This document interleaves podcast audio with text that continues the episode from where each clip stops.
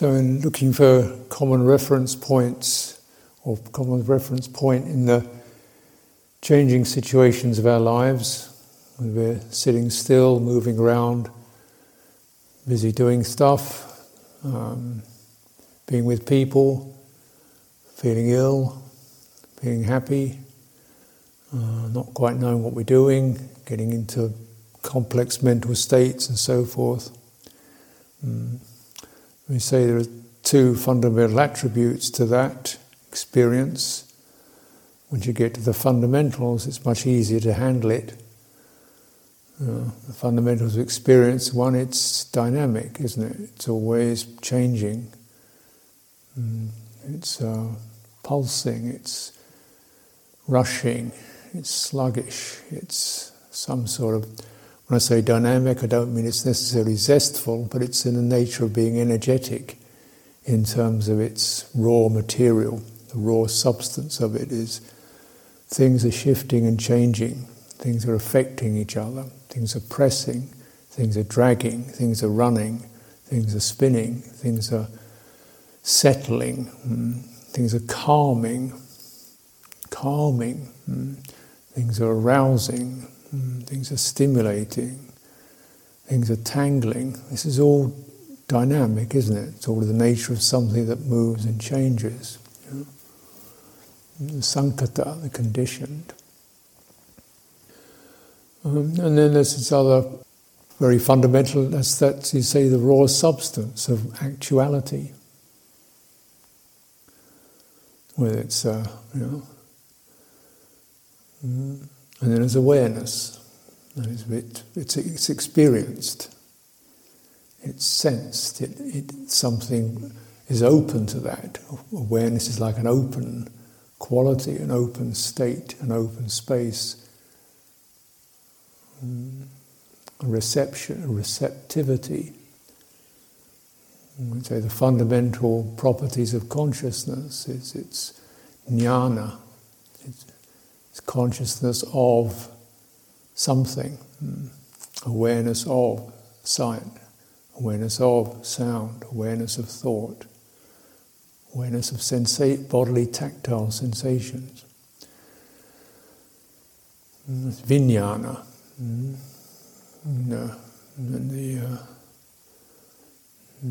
it's what's we're aware of stimulates. Touches, stimulates. What it touches and stimulates is citta, heart. You can also say that's also awareness. It's aware, it's open. It's like an open mouth, constantly having things poked into it.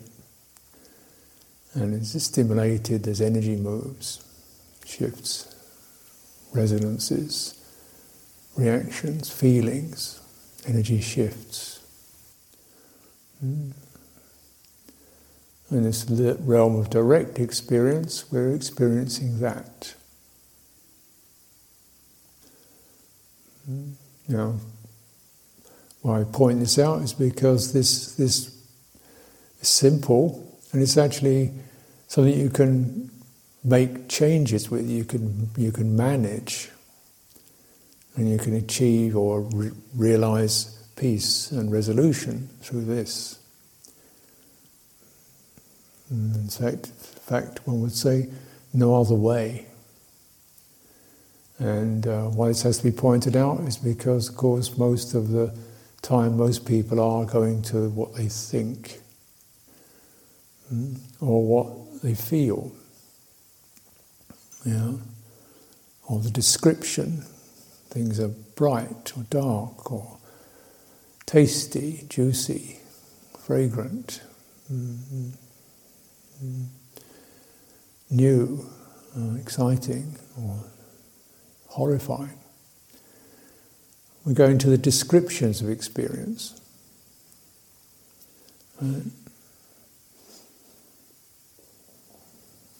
And getting stimulated by that, getting annoyed by it. Getting interested in it, descriptions of experience. And these descriptions are also built into the way that consciousness works. It describes things by creating perceptions. Perceptions means our mind, oh, that's Joseph, that's grass, that's sunshine, that's horrifying, that's a war. And these perceptions then land in the citta. Citta, oh, it's stimulated. And then feeling occurs. Stimulation is an energy shift. Is that right?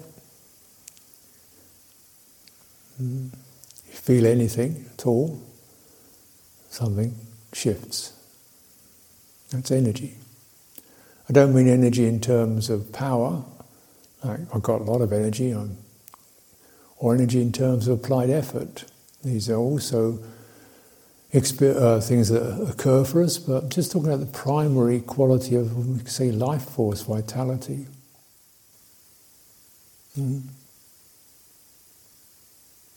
Because then you get down to the raw material. What happens when we feel something?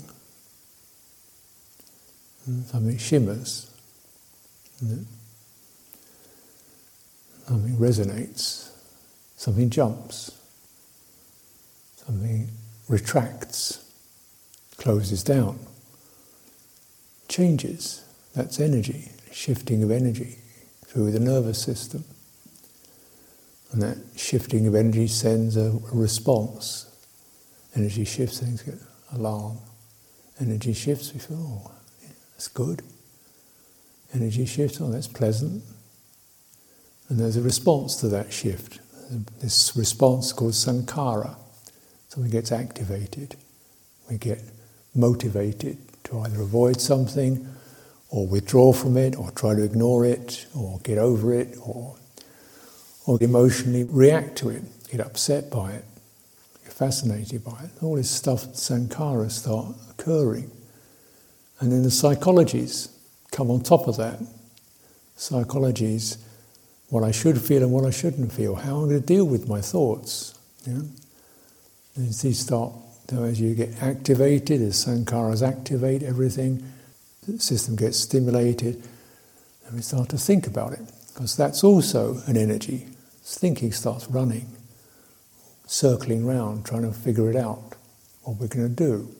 What happens next? This is also an energetic formation. So of these three energetic formations, the one is the thinking mind, called Vajji. Saṅkhāra, the energy of articulation, that which forms concepts. Whether those are sharp, quick, some people's minds jump very quickly, run things out, sometimes they stagger, maybe, slow thinking, racing thinking, stimulated thinking, there's energy there.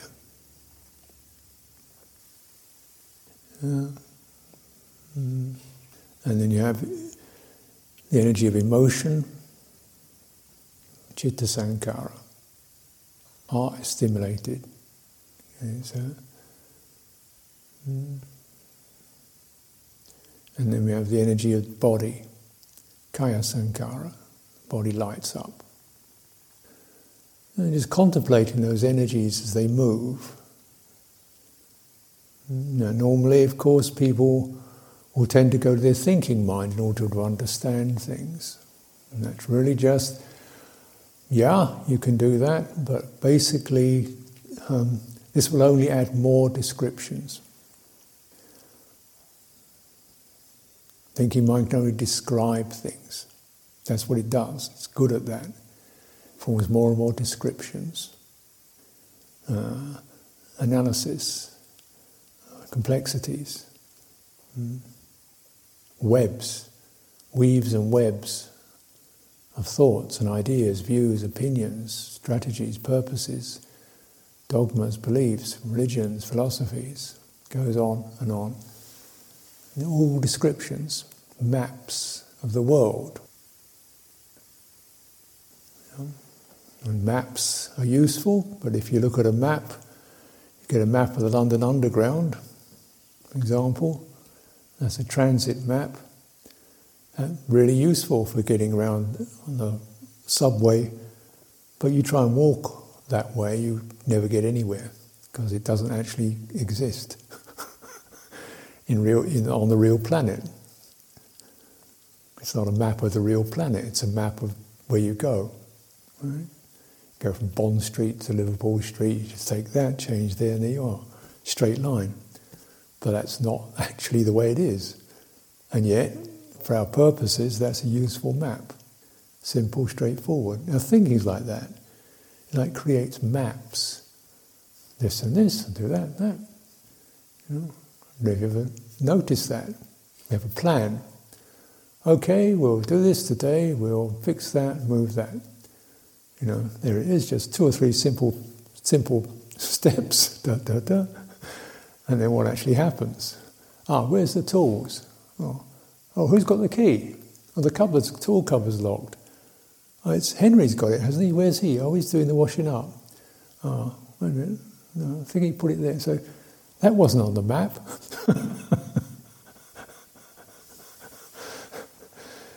You know? And then you get to think, oh, something's broken. It's broken down. Or, you know, things don't actually operate on those straight lines. So if you actually, the maps are useful, but if you cling to them, attach to them, what occurs? Suffering and stress. And we've got to recognise that the thinking mind can only produce maps. Some are extremely complex, but they're still only maps. And they're not about the real thing. And yet, the ability to construct those rapidly is highly praised and valuable, to the point to which we almost live on our maps, and we even map other people. He's like this, she's like that, da, da, da, da, that's her position, and we map ourselves. We don't call it maps, we call it, you know, character definition. And that gets complicated. When you try to... your mind starts creating an idea about yourself. And that wish to have an idea about oneself. So I can be clear about who I am and what my problems are and what I need to be. Then I really need to know how much of this I should do so I could be something other than this. And I can't do enough of this calming bit, so therefore I can't be that. I'm not a sort of quiet, I'm not a happy person, I'm not a cheerful person. Therefore I can't really do kindness meditation. So you do all this kind of thing. This is because I'm fundamentally crabby and cranky. You know? It's a kind of constant definition. And it always takes you to this place of incapacity. You're stuck.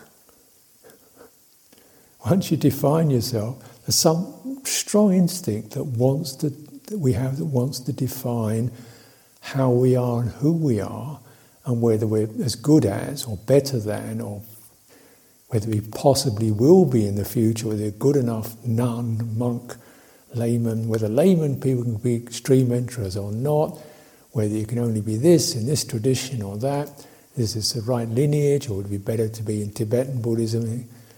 You know, God. Maps, maps, maps. And the urge to find, to know that, to get the one that will define you. And then I'll know who I am, and then I'll know what to do. And that's the lure. That's the temptation, that's the lure, that's the decoy. I will give you certainty. Right?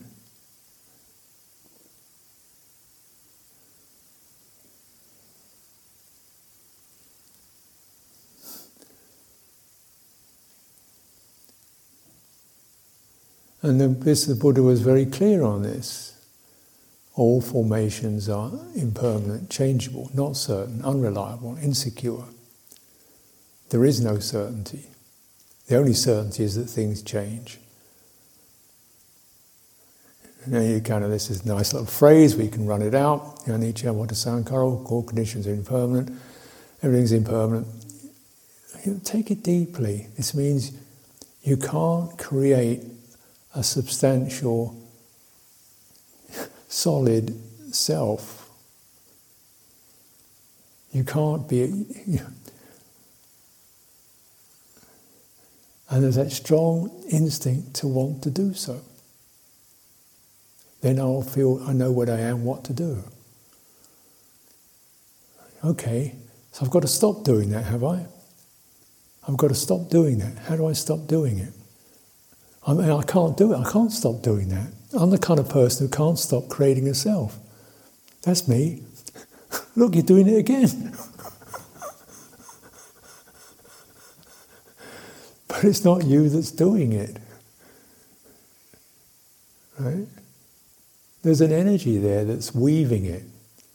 It's feverish, it's desperate, it's hungry, it's driven. That's not you, that's an energy that's doing it, that's creating this thing. You know, that's behind your voice.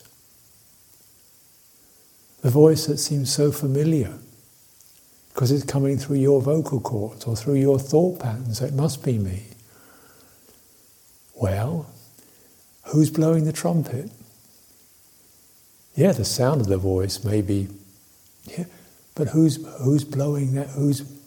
What is the energy that's making those sounds, those thoughts? Yeah? Yeah. Who's blowing the trumpet? Yeah. And what's the tune doing? It's mesmerising, isn't it?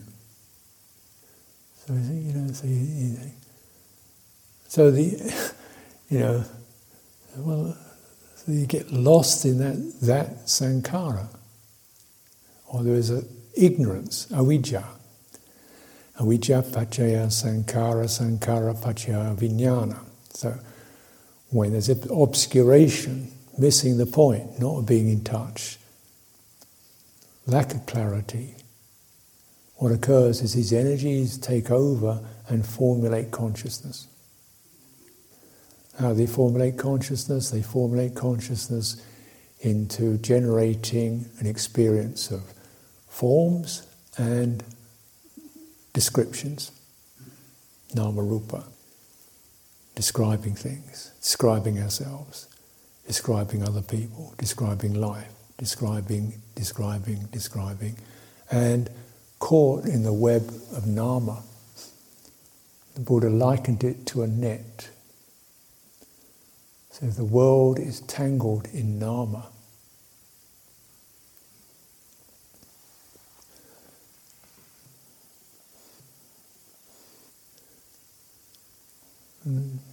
So, then if we just begin to get that and pause.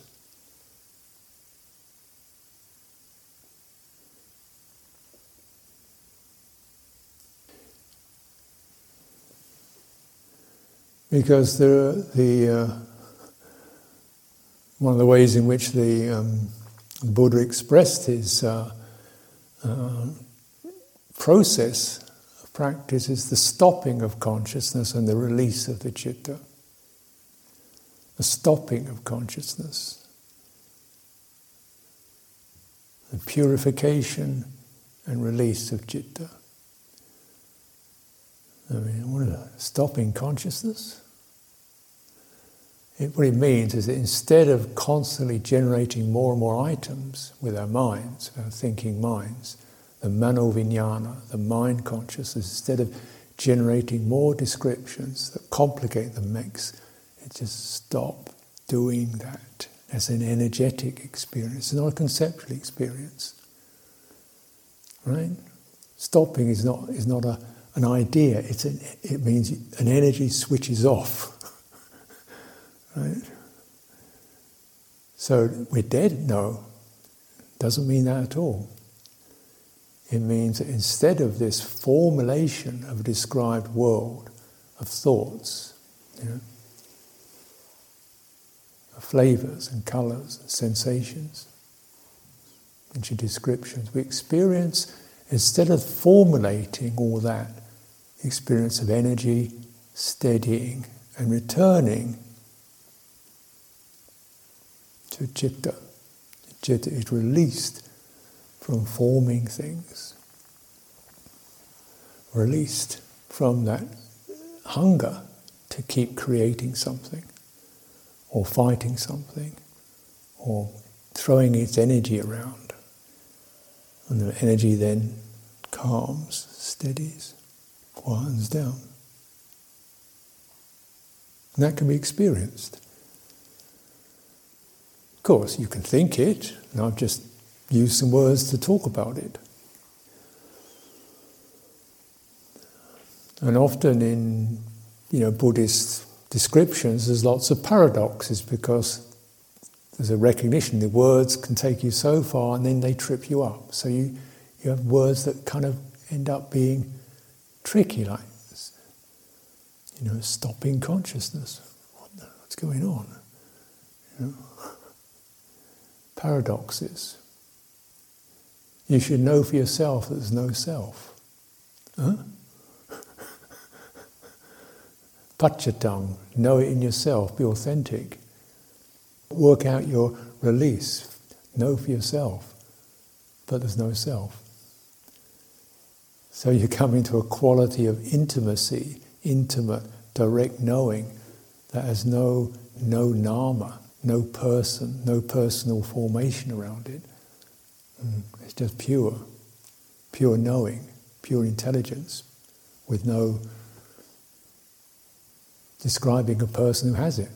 We don't need to do that.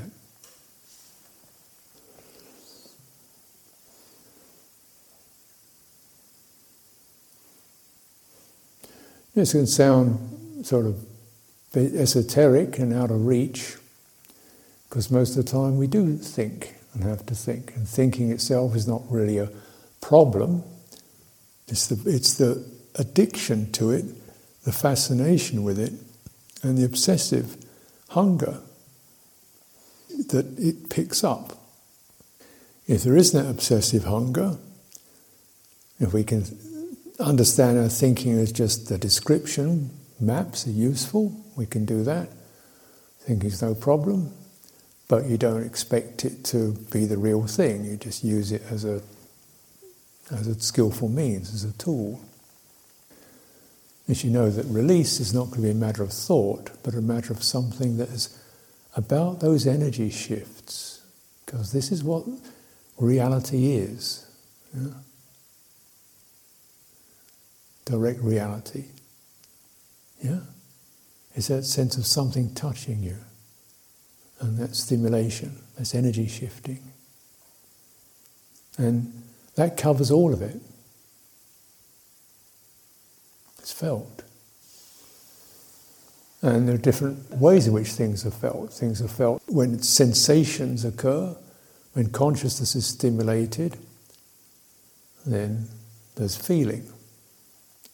Pleasant, unpleasant, neutral, mildly. There's also feeling associated just with the shift of citta, such as we feel saddened.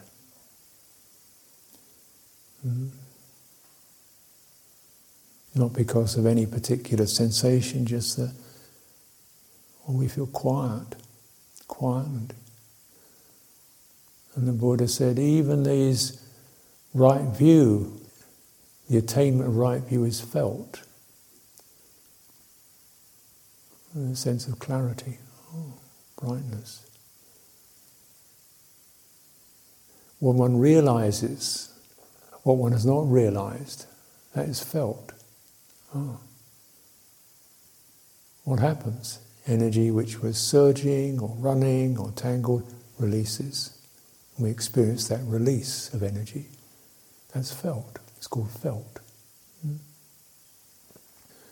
We were in a constricted state, a tangled state, and suddenly there's a release, and that's felt.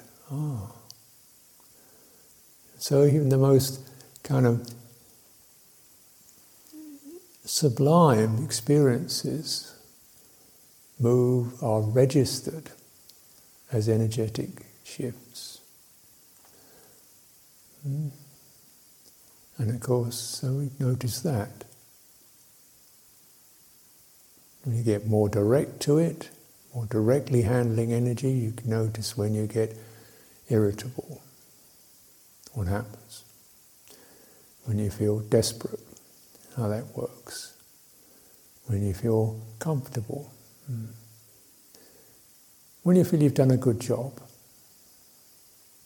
When you feel frustrated, what happens? What happens when you feel resentful or jealous? Notice that. When you feel inadequate, notice what happens there. When we say notice it, notice where the energy runs, what it does. This way you get a very direct acknowledgement of skillfulness and unskillfulness in this intimate domain. It's not just about keeping precepts or what is allowed or what is socially acceptable. You know, this realization of good and evil was something the Buddha only got on his night of awakening.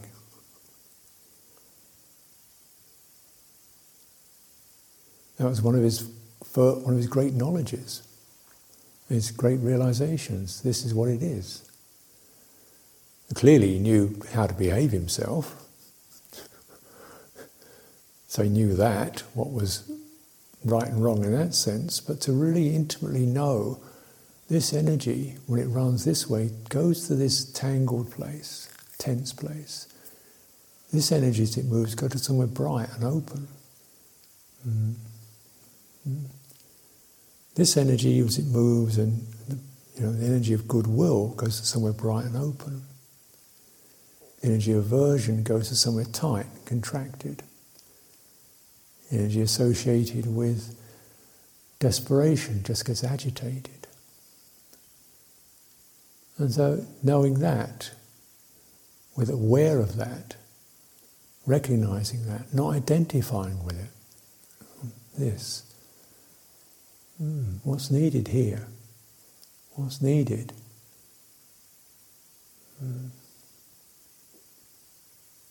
Handle the energy. Some energy sometimes needs to be just soothed, steadied, stabilized, turned. Bring your attention this way. Put energy into caring. Put energy into the heart. This is a movement away from sense consciousness, away from thinking, away from ideas, away from descriptions of what we are and what we aren't. So you put energy right into the citta, right into that heart, a place where you feel affected. Just bring your energy there. And when the heart feels contracted, tight, desperate, well, how do you bring energy into that? What brings energy into that? This is where it's very important to acknowledge the place of the body, which we associate normally with the physical creation. I'm talking about bodily vitality. And subtle bodily vitality, such as the vitality of breathing, fundamental Buddhist meditation practice, just to be breathing as this rhythmic, soothing, steadying, opening, brightening quality. So you breathe into your pain, into your agitation, into your frustration, into your excitement, your exuberance, your tangle. You just keep breathing energy into that. Then you don't have to figure out what to do. You don't have to define yourself. You don't have to have a strategy. You just let the energy do it.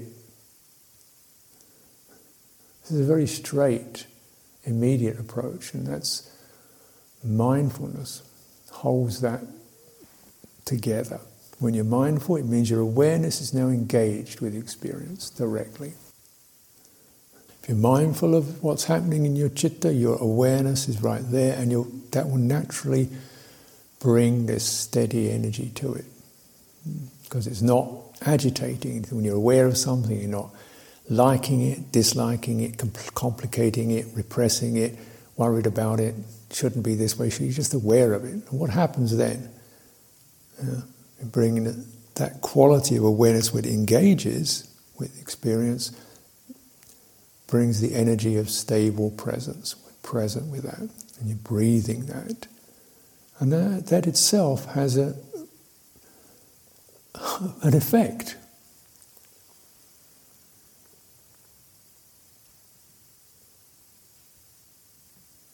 Because it's like things are all kind of, the citta gets contracted or tangled. You just begin to let that energy move into it, and it begins to, like blowing the crinkles out of a balloon, you could say. Oh. It's actually much more direct than I'm describing it, because it sounds like you're doing it, but you don't do it. You just put together what you're feeling directly in your heart, in terms of energy, stirred, aroused, excited, perhaps a little bit giddy, overexcited. Okay, now don't just start putting the judgments and the descriptions and the personality onto that. Just that state. Okay, now sense your body, what's happening in your body. Be aware of that. Be aware of the whole body as an energetic system. And as you're sensing that, that energy begins to transfer into your citta, because essentially they're running on the same network. The body energy and the citta energy occupy the same channels, if you like. It's just a piece of language.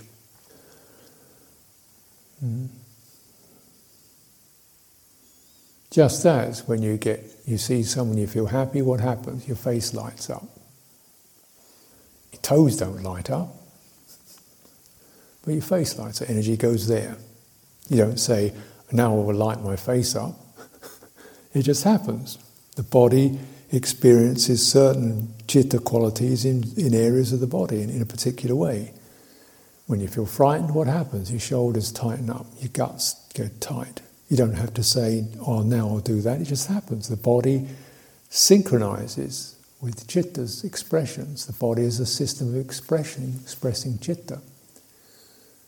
Yeah. When you get angry, what happens? Face lights up, because it's important to signal it, isn't it? When you feel embarrassed, you're going to get flustered and agitated. These are very common, because that's what the energy does that.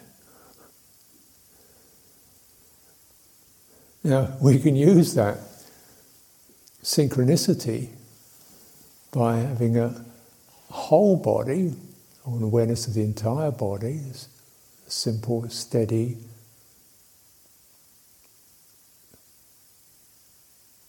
staying with that, mindful of that, and aware of what's happening in terms of the heart, in terms of citta. That's more or less what it says in the Satipatthana Sutta. If you track that, body, feeling, citta, what's happening? Why is it lined up like that? What are you feeling in your body? Where's the body? What do you feel in it? How does that feeling affect your citta, the heart? Right. Dhammas arise means unskillful phenomena or skillful phenomena, dependent on how you're handling that, how the mindfulness is sitting on that. If it's sitting well and comfortably, then skillful states arise. If it's not stabilized, then unskillful states arise. But that line-up, what's happening? Body is feeling something. When it feels something, the citta is disturbed. If you steady the body, citta gets steadied. Of course, you've got to bring the two together. That's what mindfulness does. It means when I'm feeling a little bit irritated, annoyed, I'm walking up and down, feet, back, shoulders moving, everything. Energy starts to come out of its grip and loosen up, expand. Just does it. And you begin to notice that when we're in unskillful states, what occurs is you either lose your entire body. All you're aware of is the thoughts and emotions. You're not really aware of body at all. Or you just get a very localized experience, like I feel hot in my face and tight in my hands, and the rest of my body's disappeared.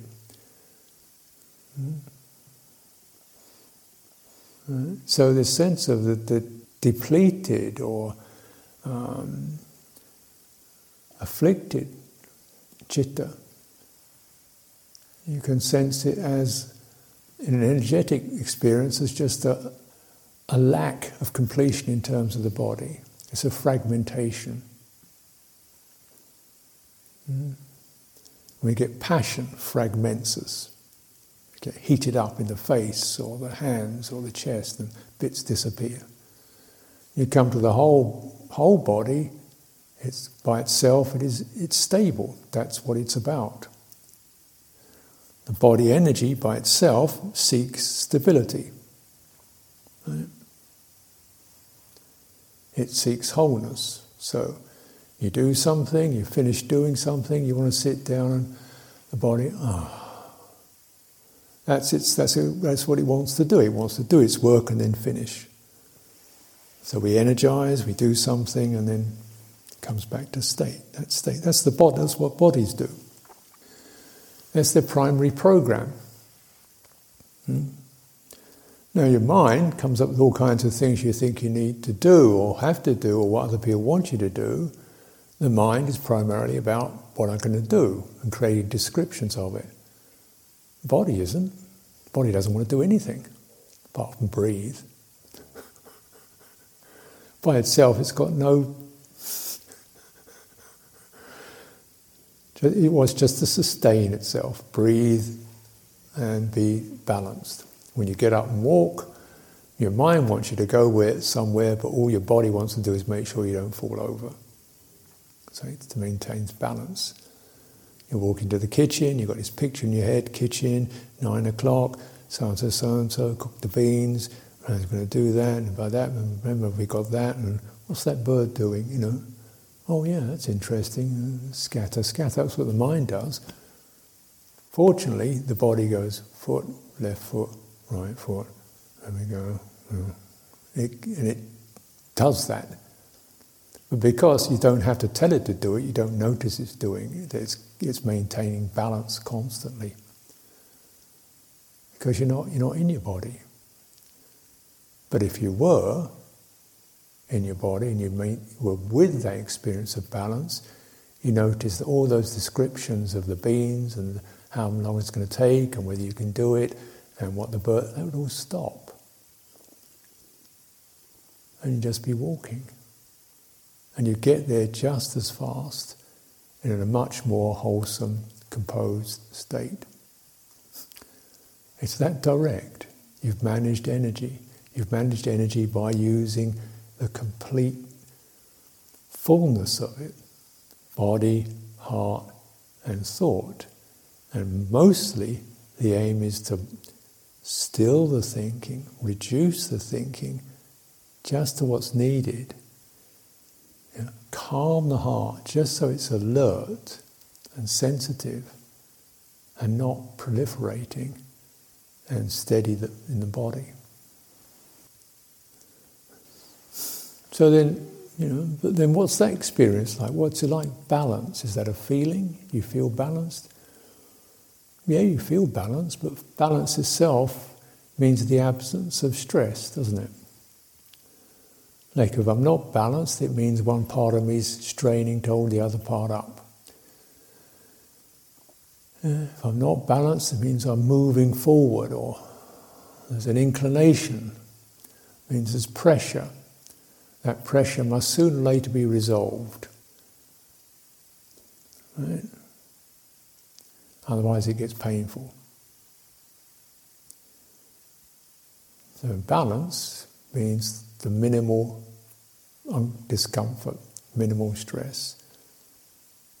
And then that sense of that, then what we experience is a kind of bright, alert, open quality. Energy is now, instead of doing stuff, cooking up stuff, it's just steady state energy. It's just vital, alive. Then we say, oh, consciousness is stopped producing stuff. Citta is released from need to create anything. Awareness is bright. There's brightness.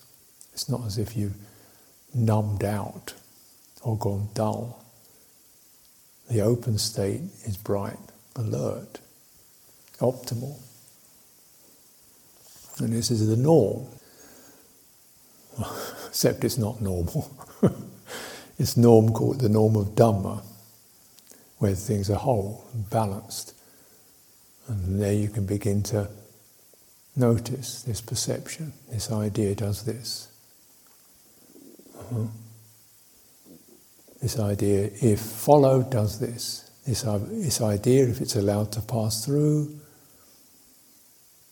passes through.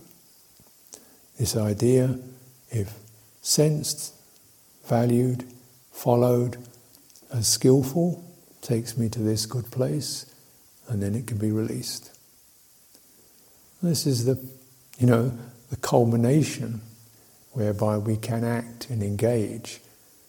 And the only qualities that stay in line with the balanced state are good ones.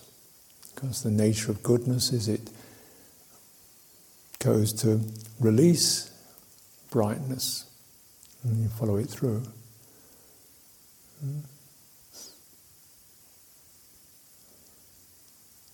It's resolved. It's resolved.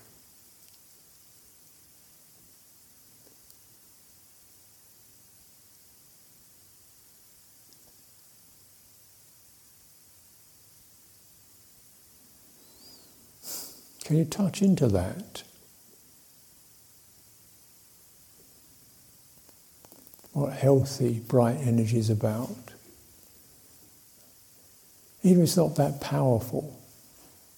I'm not talking about energy as great surging rushes of vital, just the sense of the heart energy.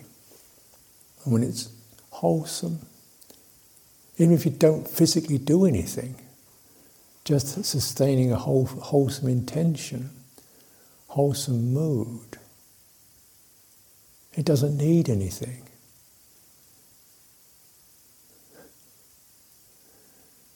It's bright. It doesn't need anything. It doesn't need to be compared with anything. It doesn't need to prove anything.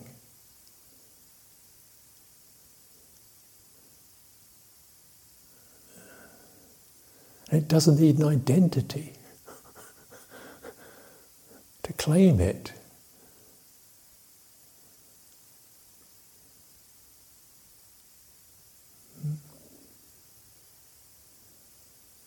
And measure it, and ask how useful it was, and whether you can do it again, and whether it's proved you're something or nothing. It doesn't need that. You just follow the energy of a good heart. Opens, brightens, moves to release. This is why it's such an encouragement for us to seek skillful states. Skillful states are skillful because they do that. if they're held not just as ideas and principles, I'm a good person because I do this every day and I keep this every day and I do my this, that, that. No, they're not you can create ideas around them, but that tends to contaminate them.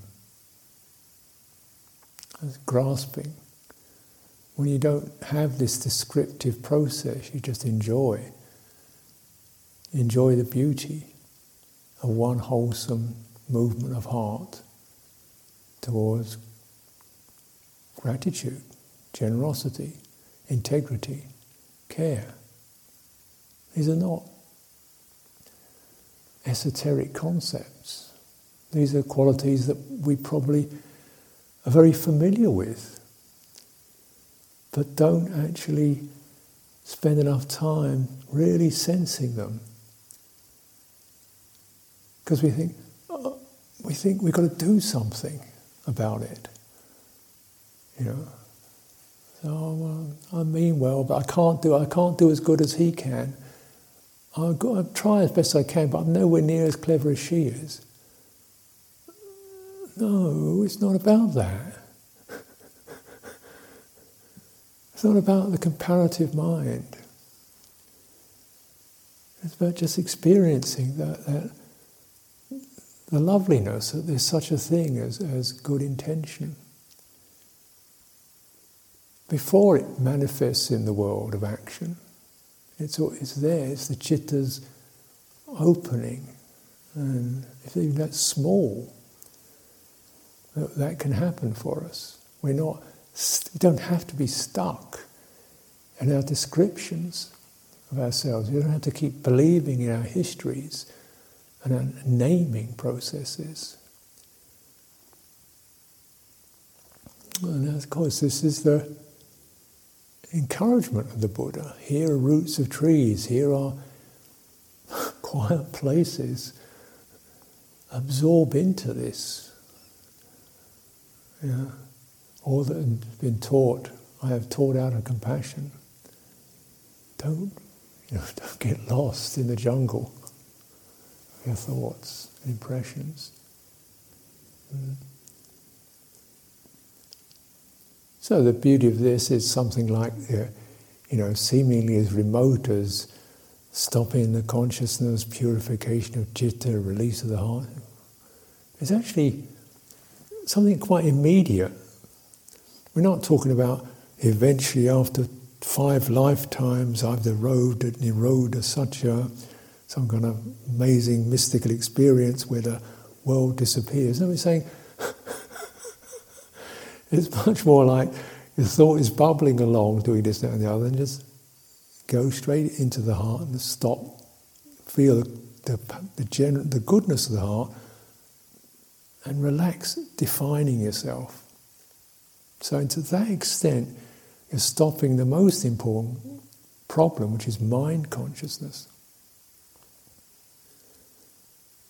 And then what's it feel like when you're relieved of that need to be an identity, a need to measure and have an idea of yourself? Isn't that beautiful?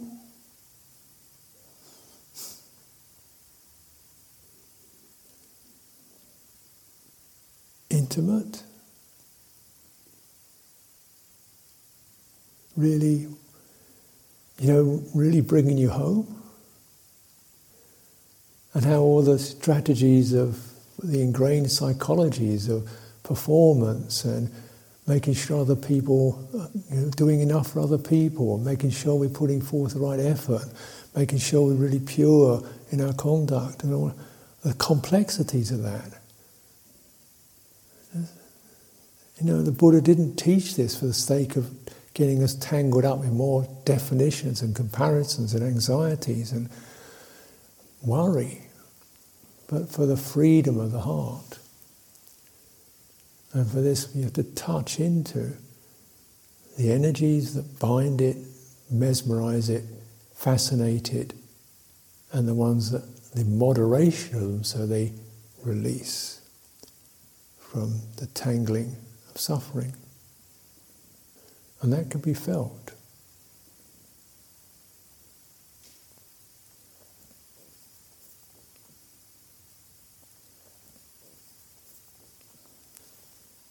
So I'll leave you here. Well, I think I'll get to the stopping of my mind consciousness this particular time, and wish you all an agreeable abiding.